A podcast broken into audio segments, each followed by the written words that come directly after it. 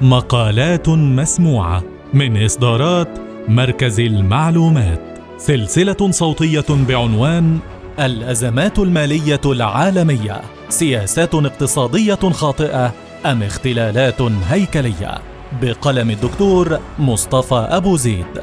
من إصدارة آفاق اقتصادية في عددها التاسع والعشرين. الجزء الثاني الأزمات المالية تاريخياً.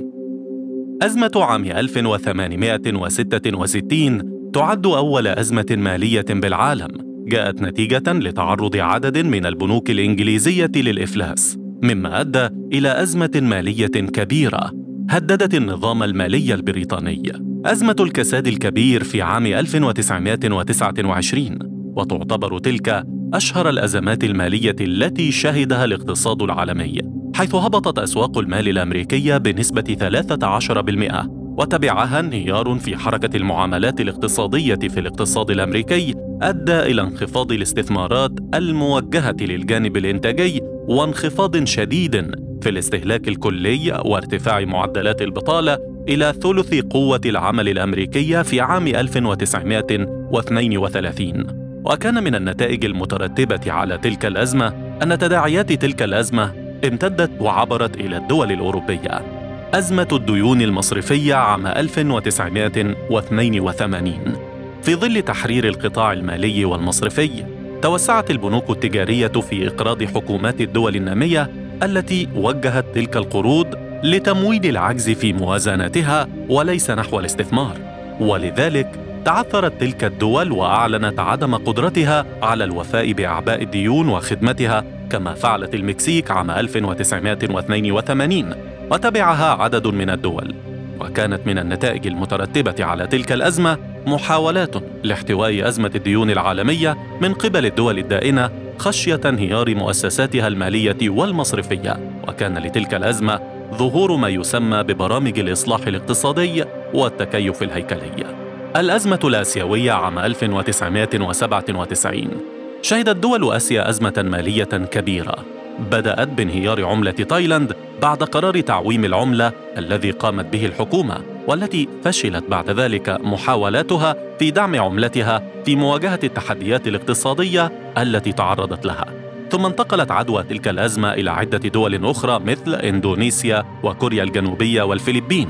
وقد أدى ذلك إلى تزايد حجم الديون الخارجية لكبرى الدول الآسيوية. فقامت المؤسسات الدولية بالتدخل خاصة صندوق النقد الدولي لطرح حزمة من السياسات لإنقاذ الوضع بشرط تنفيذ برامج محددة للإصلاح الاقتصادي الهيكلي كما حدث في إندونيسيا وكوريا الجنوبية ودول أخرى.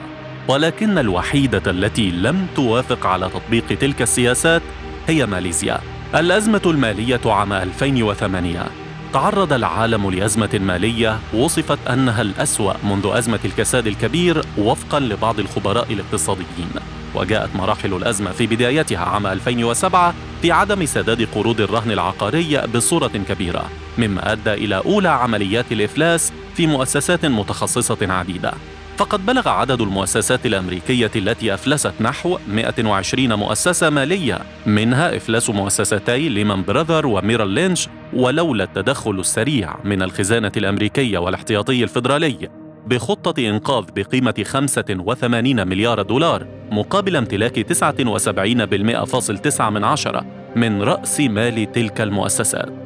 ثم بدأت البورصات تتدهور أمام زيادة المخاطر وقام البنك المركزي بالتدخل لدعم السيولة ولكنه لم يساعد كثيرا حيث قامت عدة بنوك بخفض كبير في أسعار أسهمها بسبب أزمة الرهن العقاري الذي أدى إلى تدخل الاحتياطي الفيدرالي الأمريكي مرة أخرى بخفض الفائدة إلى 3.15% ثم انخفاض تدريجي إلى 2% خلال الفترة بين يناير وأبريل 2008 ثم إقرار خطة إنقاذ مالي بتكلفة 700 مليار دولار لدعم البنوك والشركات المنهارة لتوفير السيولة وإعطائها القدرة على الإقراض لمدة أخرى. وتلك الأزمة امتدت آثارها إلى باقي الدول حيث صارع البنك الأوروبي بخفض سعر الفائدة من 4.25 من 100 بالمئة إلى 3.75 من 100 بالمئة. وقامت كل البنوك المركزية في المملكة المتحدة وسويسرا والسويد وكندا بخفض الفائدة نصف في المئة للتخفيف من حدة الأزمة التي أثرت على انخفاض معدلات النمو وارتفاع في معدلات البطالة حيث إن المشكلة الحقيقية في تلك الأزمة هي علاقات التشابك والتأثير نتيجة للمعاملات الاقتصادية بين أكبر اقتصاد في العالم مع باقي الدول. من الجدير بالذكر أن نحو 25% من ديون الولايات المتحدة الأمريكية التي كانت تبلغ 11 تريليون دولار عام 2008 للدول الأجنبية ونصفها لليابان والصين وبعض الدول العربية ومعظم اقتصادات آسيا وأوروبا مرتبطة بتجارتها السلعية والخدمية مع الاقتصاد الأمريكي. مركز المعلومات ودعم اتخاذ القرار نفكر لغد أفضل. شكرا لحسن استماعكم.